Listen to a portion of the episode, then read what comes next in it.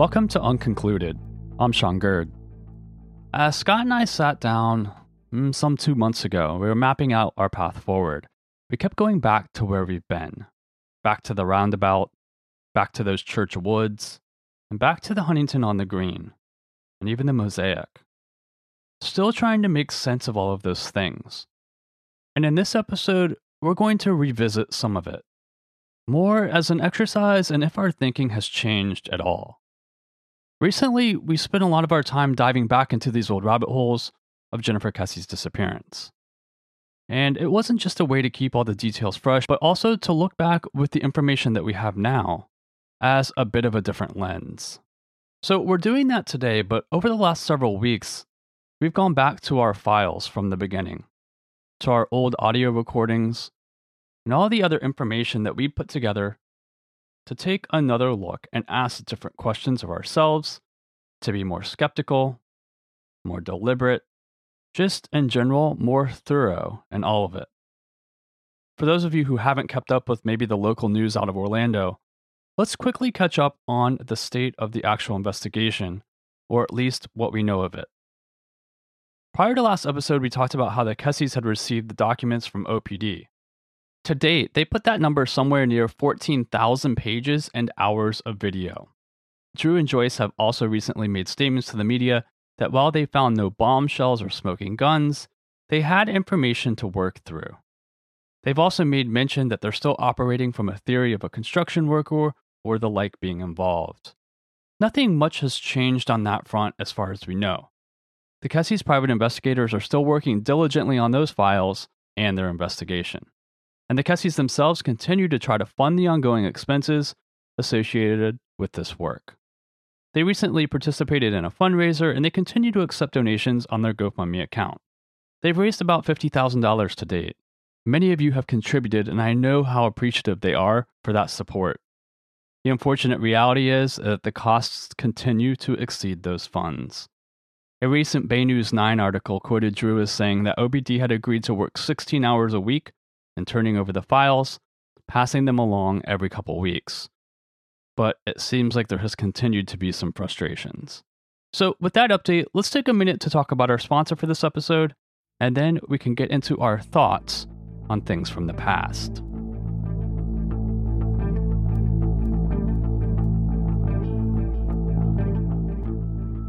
Did you know that as many as 9 out of 10 Americans don't eat enough fruits and vegetables? Kencko aims to change that with 100% organic instant smoothie that delivers two of your recommended five daily servings. Using advanced freeze dry technology, Kencko captures all the goodness and nutrition of organic fruits and vegetables, including the fiber. They don't add sugars or preservatives, and there's no need to freeze or blend. Just shake with water or milk, and your smoothie is good to go. There's nine functional flavors, but my favorite has to be the Golds, which is full of protein and made with cacao and goji berries. I just mix it with some cold water and it's ready to go. There's nothing like the convenience of getting two servings of fruit and vegetables when you're on the go. It's easy to travel with, and you can bring it to work or on vacation or really wherever you're going. One of my favorite things is how easy it is to save time and that there's no annoying cleanup of a blender. It's just trusted organic ingredients and a sustainable package that is great for people like me that just find it hard to get lots of fruits and veggies into my diet. Kencko instant smoothies come direct to your door on a flexible subscription plan with free standard delivery. You can customize your flavor selection for each box, and the first one includes a free shaker bottle. Each smoothie costs less than $3, and first time customers will get 10% off their first order when they subscribe by visiting kencko.com that's K E N C K O dot com and using promo code unconcluded at checkout. Again, visit kencko.com, K E N C K O dot com, and use the promo code unconcluded at checkout.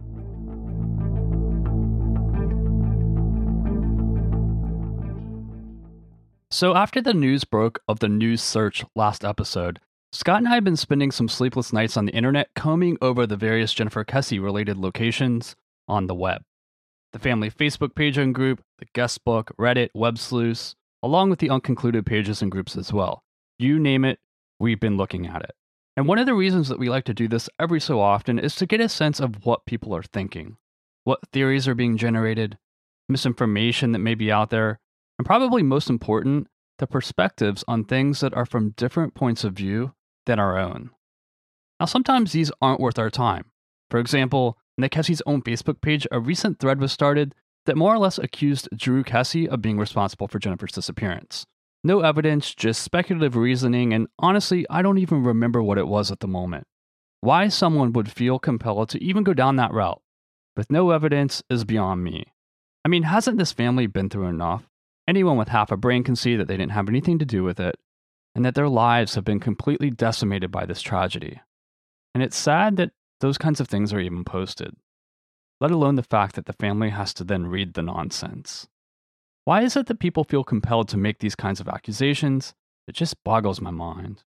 I could probably go on for a two hour rant about the people that try to stir up drama in these kinds of cases, as if there isn't enough already for these families to be concerned with.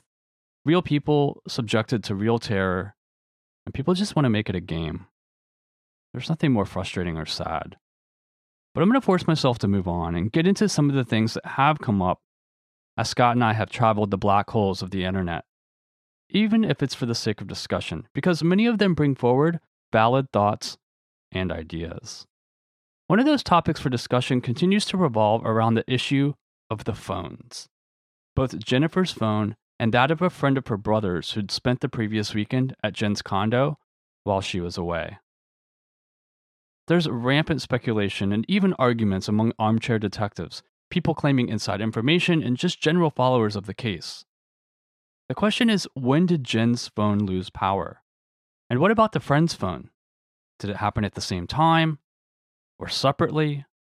An old interview from 2006 appears to show the friend claiming that Jennifer had told him he had missed calls and she'd be overnighting it to him.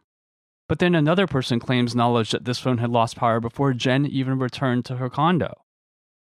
It's really just a mess of conflicting information and assumptions, and I don't really know what we can take out of it.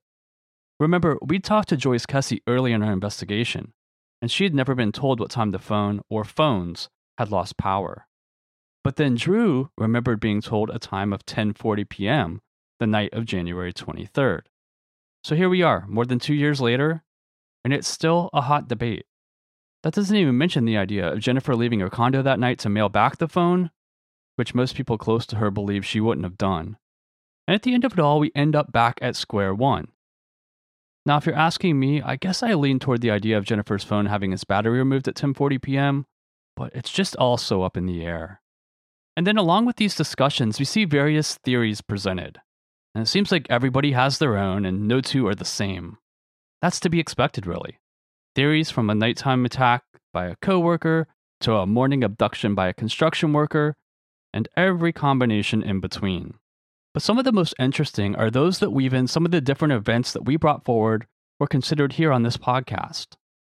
Places like Northbridge Apartments, the Wooded Church Lot, the jewelry store, the Huntington on the Green itself, after all this time, it almost feels like an out of body experience when we look back at them. Almost like I wasn't even the one who was talking to these people. And the more that Scott and I saw these various theories online that incorporated bits and pieces of these events, the more we started thinking back and evaluating our own thoughts on them. And ultimately, I decided to go back and pour over all of the audio that we had more than 10 hours of audio that we'd recorded just to kind of see if I heard something different and update my own thoughts. I honestly don't even remember some of what I thought over two years ago. My opinions and, and thoughts in general have changed, so it seemed like it might be something worth exploring here with all of you, and that's where we end up today. Let's start with our visit to Decatur, Tennessee from episode 5. Really, this was the first outside information that we presented on the podcast we heard from a woman who swore she saw Jennifer in a jewelry store. The door rang as someone opened it, and I came from behind the payment counter and walked to the front of the store. It was a very narrow store. There was a very dark black male who was extremely fashionably dressed. He he stood out in that part of Tennessee and he was pulling behind him a girl by the wrist. I felt an immediate concern for her welfare because now I'm alone with her and I'm looking at her. I happened to catch on television a story of someone who was named Jennifer Kesse. I was convinced beyond any shadow of a doubt that that girl was Jennifer. I knew that it was her. It looked just like her.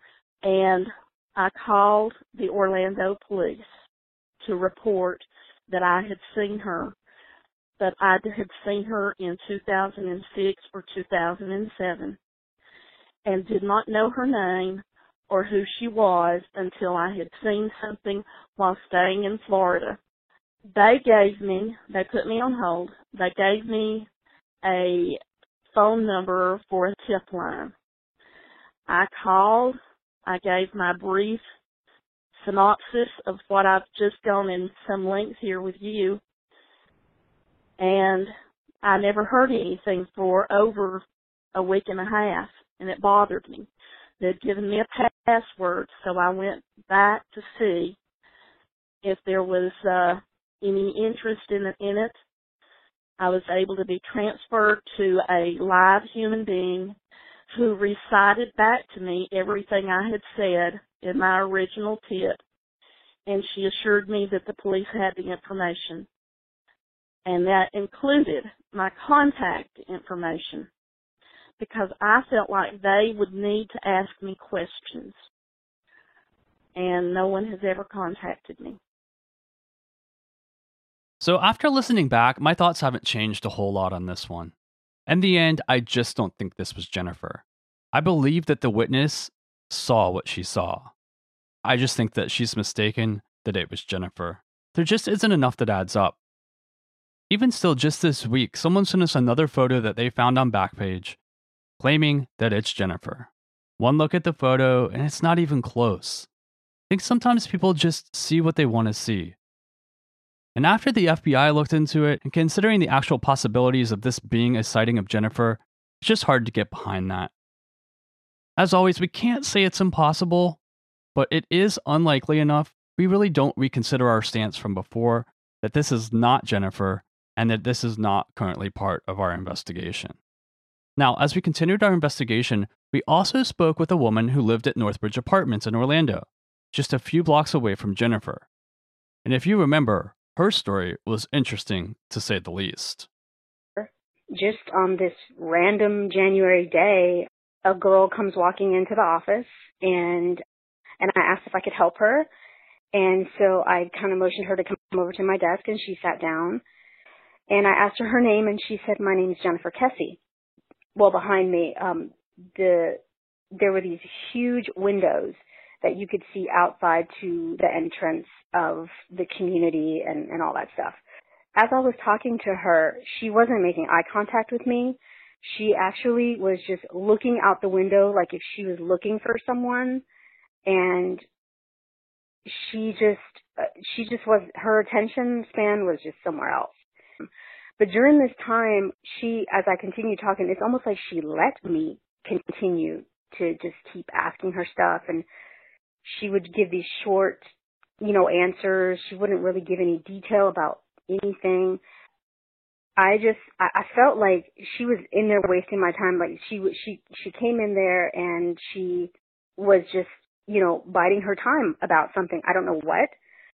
So at that moment, um, I I just kept talking to her, and I was just I just kept looking at her, and I'm thinking, okay, she's she's she's okay. I'm just gonna give her whatever information she wants, and I'm just gonna let her go because you know she's just not not really interested. Maybe she's just wanting to just see something, or just come in here and get some information and then just go. And I remember when I was sitting and when I was sitting there and I was writing her name, I thought, oh, you know, her name sounds like, you know, it's kessie What, you know, that that's a, a nice last name. Kind of sounds like kisses or, or you know, whatever. And and that's why it, her name stuck out to me. That's why it was just like it, it was memorable to me because of her last name.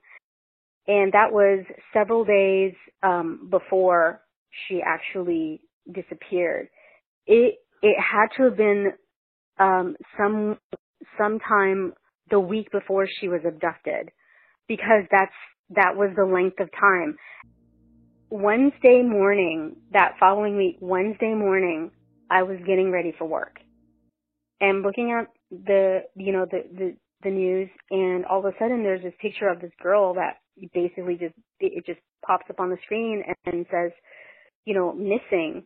And there's this picture and it, all of a sudden like the screen flashes Jennifer Kesse. I just sat there and I looked at the guest card and I'm thinking, oh my God, like I can't believe it. I, I can't believe this girl is missing. She just came in and she talked to me and I just can't believe that this is her. And I remember just some, some talking outside, like almost like an agitated conversation going on between people, between like some people. Well, when I heard this female say, somebody please help me, I immediately just like jumped up and, um, I ran over to my blinds and I peered through the blinds and I saw this, this vehicle sitting like right next to the roundabout. There was this guy who takes this blonde headed girl out of the front seat of this car, opens the back door, you know, and just basically what I could see was there was somebody else in the car, but somebody else was sitting in the back seat on the opposite side. He puts her in the car and they peel out and take off. And at this point, like, I told my husband I'm going to call the police.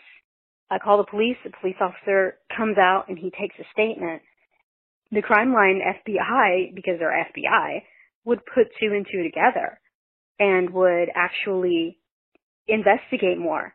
Nobody ever asked, nobody ever called, nobody, nothing, nobody ever inquired about it or contacted me just to even ask um, anything further about it. I'm still so bothered by this one. Maybe the most of any of them. The details make it plausible, but they almost seem to match up too well. The name on the card seems to be over the top. Could be a detail that's fabricated to add relevance to the story. But then at the same time, it doesn't even seem like a story that would be made up. Why would someone do that? And if they were, a name card? Really? Couldn't they make it more relevant? Remember, we followed up with the authorities and no police report could be located, even though one was claimed to have been made. Now, there are legit reasons why this could be the case, chief among them the amount of time that had passed, but not finding the report didn't help reinforce our belief in this event. So the question becomes I go to all the effort to make up a story like this, stick to it 10 years later, including calling the police department with me to check on it. And remember also, this person severed communication which raised its own questions. Was it because she was tired of the attacks from others, she said, or was it because she couldn't keep up with her own story?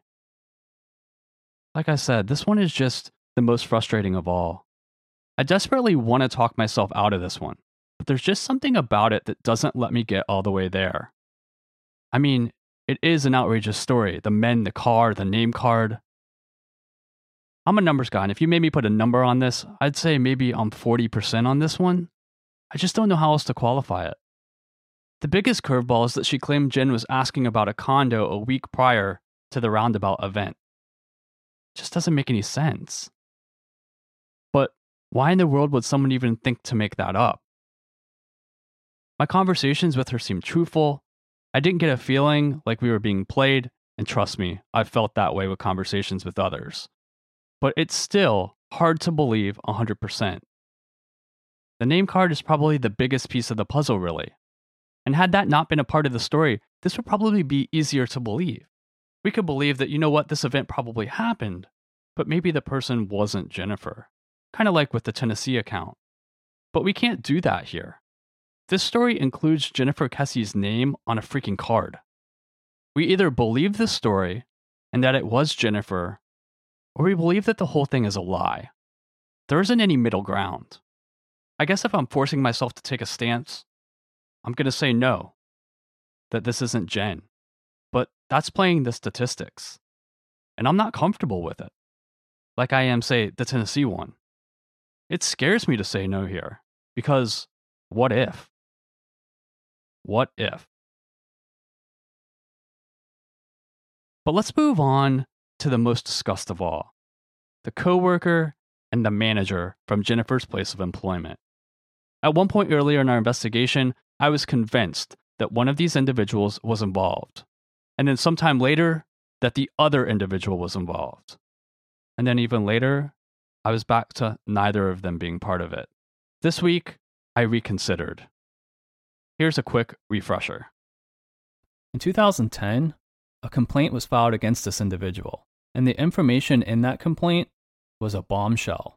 I've obtained a summary of that complaint that I'm going to read to you now. Just keep in mind that the names involved have been redacted.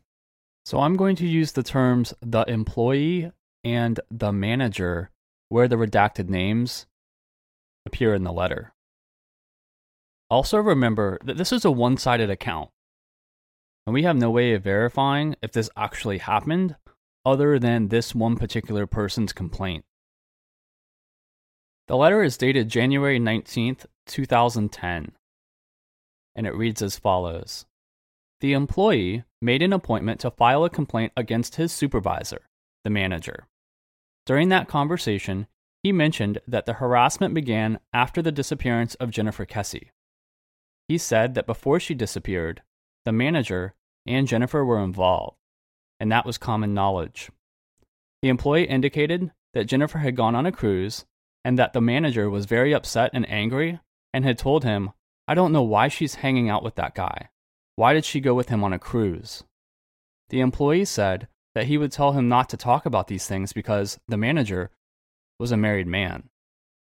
The employee then stated that on Monday, when Jennifer did not come into work, the manager came in very late and everyone noticed. He saw that throughout the week, the manager seemed very preoccupied. When they spoke about Jennifer, the manager told him she must have been eaten by crocodiles by now. The employee told him not to say things like that, and the manager ignored it. The employee said that he did not tell the police about the manager coming in late because he was afraid what happened to Jennifer would happen to him. He stated that he almost had a heart attack when he was called by the police.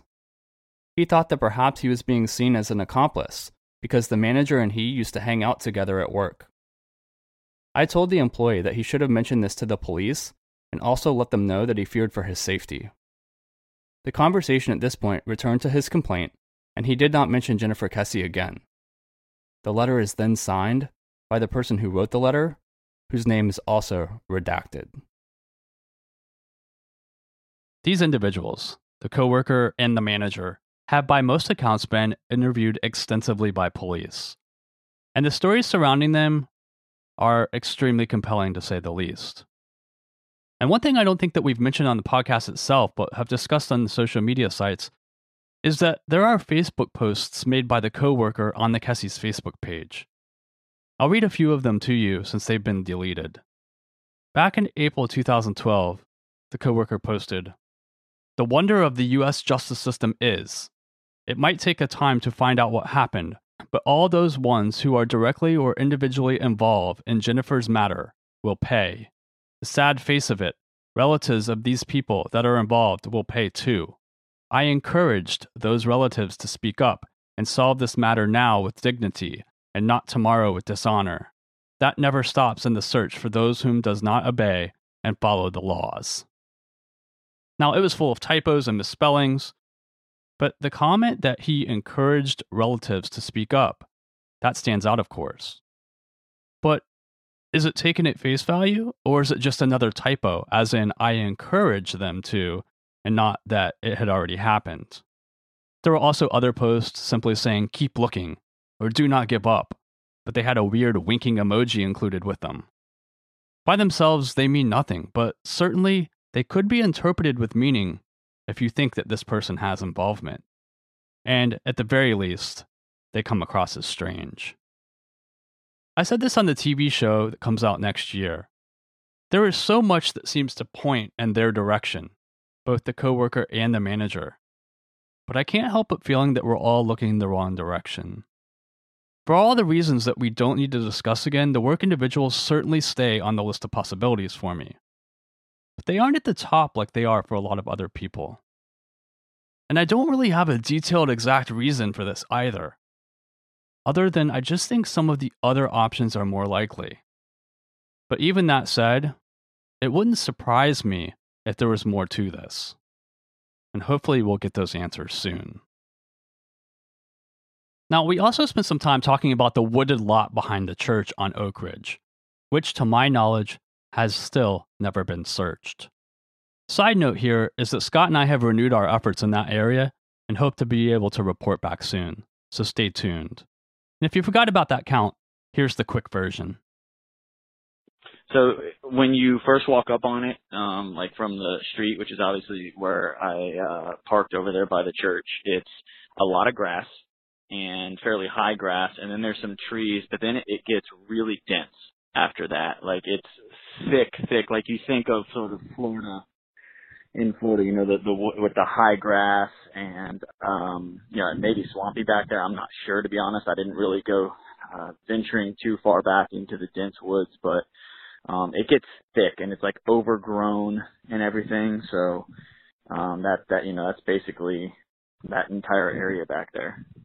Um, I think for people to understand that, and it looks a lot bigger to me, at least being there. It looks a lot bigger than what you would see on the map as far as the area goes. So I think yes, it would be very easy to conceal pretty much anything you'd want to conceal back there. So why are we spending time in these woods? Well, because of a phone call several weeks prior. Far as I can remember, is I lived on Wingate Drive in Orlando, not far from um Jennifer Kesse. Um, one night I was um my children were little and we don't smoke in the house and I was excited we were watching movies on cable. I got up to go outside to smoke a cigarette. It was dark. I can't remember the time. I noticed two cars outside. At this point I didn't know about Jennifer Kesse yet. So I see two cars and one of them spotted me and started flashing his lights into the woods. There's like a church there and behind the church was like a wood, a bunch of trees, looked like the woods.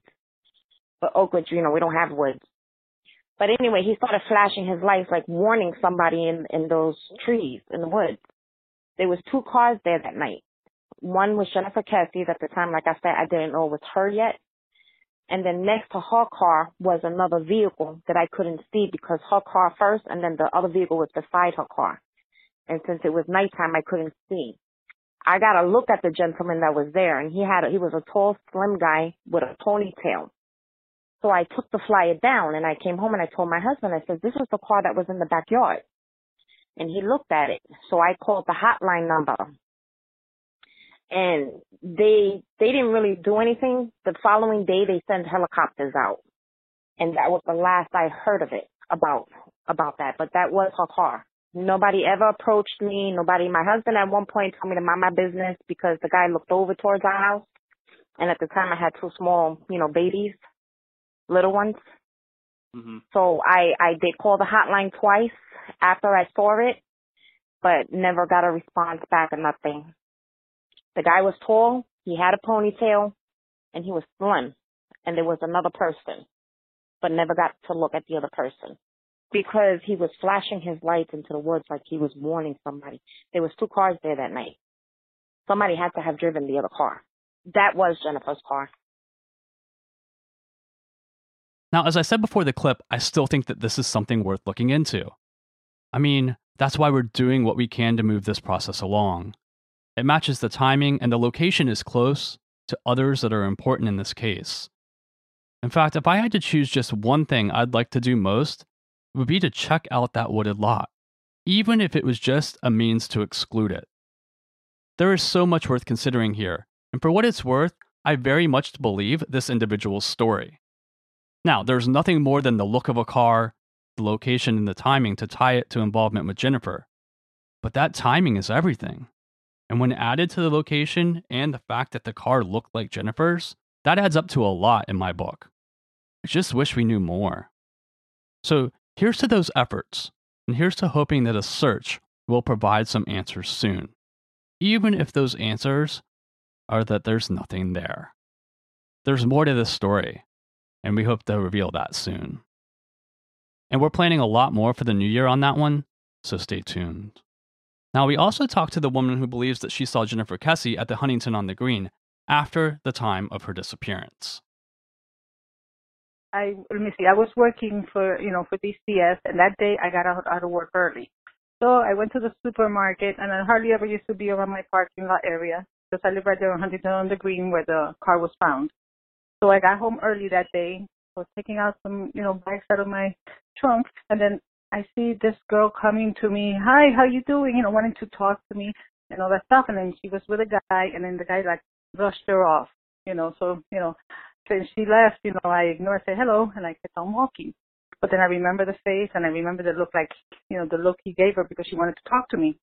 You know, but they left on going, and I went. And then the next morning, you know, I hear in the, I'm watching the news, they said that she was missing, and then I remember, you know, I remember, you know, that conversation. I didn't remember that one, you know, I knew something had happened, but then about a week later or so, I said, wait a minute, I remember that, you know, seeing that girl. I remember seeing that girl, and that happened. That was like around, I think that was like around three fifteen, three, you know, between three and three thirty, because I had gotten out of work early that day. And then when I put the information on the, you know, on the on the on the internet, you know, I didn't get any callbacks or anything like that. And then a couple of years, you know, later, now just recently that I was at UCF, and I told her about, you know, what I had seen. And she, you know, she told me, oh no, it was a, um, they had found out that it was some type of a prostitute or something that lived in the area, but I always thought it was weird because I had never seen that girl there before, and I've been living here since 2001, you know, and then she told me, oh, that, you know, she told me, you know, I told her my, my, my information, and then later on she said that she spoke to somebody and they said that it was a prostitute from the area, like, you know, so she said that they didn't think it was her. I just left it like that. Now, this one, much like the Tennessee account, I'm to the point where I think it's mistaken identity. We know there was an individual who looked similar to Jennifer that was in the area during this time, and her day to day interactions would fit this particular account much better. In addition, the timing of this just doesn't really add up at all, let alone the actions of this individual not really matching up with Jennifer herself. There just isn't anything about it that supports us being tied to Jennifer other than the location being the Huntington on the green and the person saying that it looked like her. So for us, we're just not considering it relevant at this time, and we'll leave it at that. Now, finally, I don't want to forget about the bizarre Facebook post that had a person apologizing to the Kesses, a person with a criminal background and close ties to the areas of Jennifer's disappearance, even possible shared associates with the coworker, which is weird itself. The rabbit hole on this one, it goes deep. At the bottom of this lengthy post was Jennifer Kesse's name. It was amongst a bunch of other stuff, but it was a statement saying, I apologize to Jennifer Kesse's parents. Why would someone need to apologize to Jennifer Kesse's parents? Not hard to imagine the first thoughts that popped into my head, and certainly the thoughts that were already running through Scott's. This was strange. And within the context of the rest of the post, it could, and let's emphasize the word could here, it could be interpreted as a confession of sorts. Yeah, so um so I'm from the area that she came up missing from, you know, Oak Ridge, John Young area, Texas Ave, Americana. And um me and my wife was sitting there the other night and I was going through my Facebook and I seen a post from him and it was saying, you know, all these different stuff, all these names and her name had came up, Jennifer Kesse. So I was like, well, that's pretty weird. So I screenshotted it because I knew that you know eventually he would probably erase it. But um, well, he was deported probably like a year ago because I guess he had shot some other person and some a bunch of stuff had happened. He did robberies and all kinds of stuff. So he had got deported, and I never knew his real name. You know, as long as I've known him, I've known him since I was like ten years old and um we kind of we got into like a beef with him, you know, over some things, and my he had ended up shooting one of my friends. Probably about a year ago, he had requested me on Facebook, and I didn't recognize the name, but I recognized the face. So I uh so I got him on Facebook, and then that thing had came up, so I had went ahead and uh I went ahead and uh screenshotted it and stuff He's originally from Texas Ave, Rio Grande, uh, Americana, John Young area. And that's where she came up missing from. So um yeah, like where she came up missing around the same area, you know. So um you know I was just I figured I'd just get it out there, you know, because I thought it was pretty weird.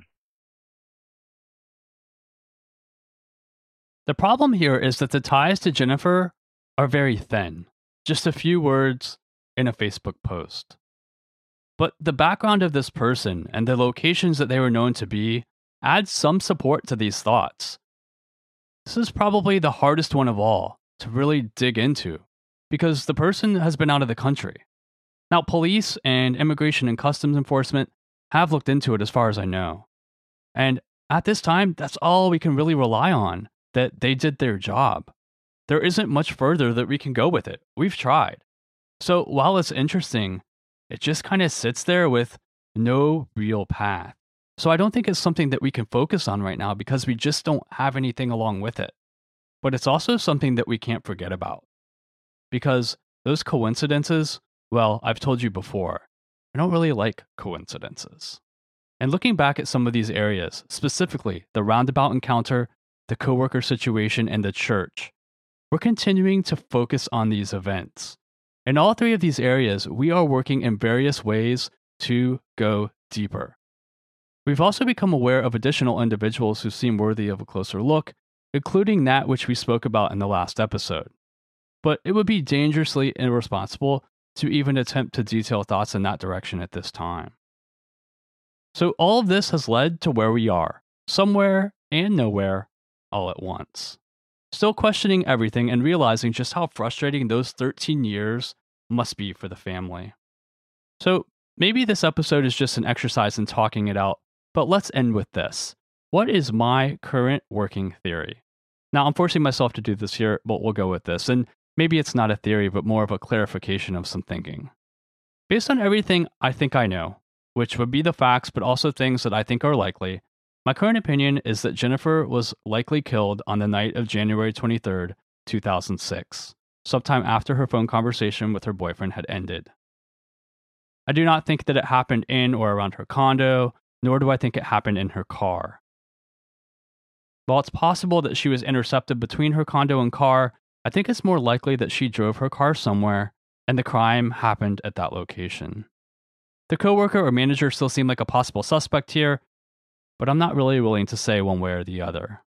I think the perpetrator spent the night of the 23rd and the morning of the 24th disposing of a body and personal items, and then had the car moved to the Huntington on the Green once finished. I don't think that the POI is the person that is responsible for what happened to Jennifer, but I do think that they hold answers. Now, I'm speaking in a lot of generalities here, but it does narrow the time frame for me and maybe tomorrow I change my mind again. But one of the things that drives me crazy and throws a wrench into everything I said previously is the dogs tracking the scent back to the mosaic at Millenia. I just can't get my head around that based on the rest of my thinking, and it seems to be one of the keys to the entire thing. Now, is that track completely accurate? We can assume that it is, but why? Why walk there? It drives me crazy. The only reasons that make sense have us back to the worker suspects, or actually the lake suspect from last episode as well. But then those suspects don't add up for other reasons. It doesn't all reconcile. And that's what makes this so hard. I'm going to stop here. I think maybe my takeaway from this episode is that this frustration is real. And I can't imagine those who have lived with it for 13 plus years. As always, thank you for listening and participating. The Kesse Family GoFundMe is still open if you feel compelled, and I know every dollar counts. If you think you may know something about the disappearance of Jennifer Kesse, the time to come forward is right now. We will see you next time in the new year. Music in this episode by PC3.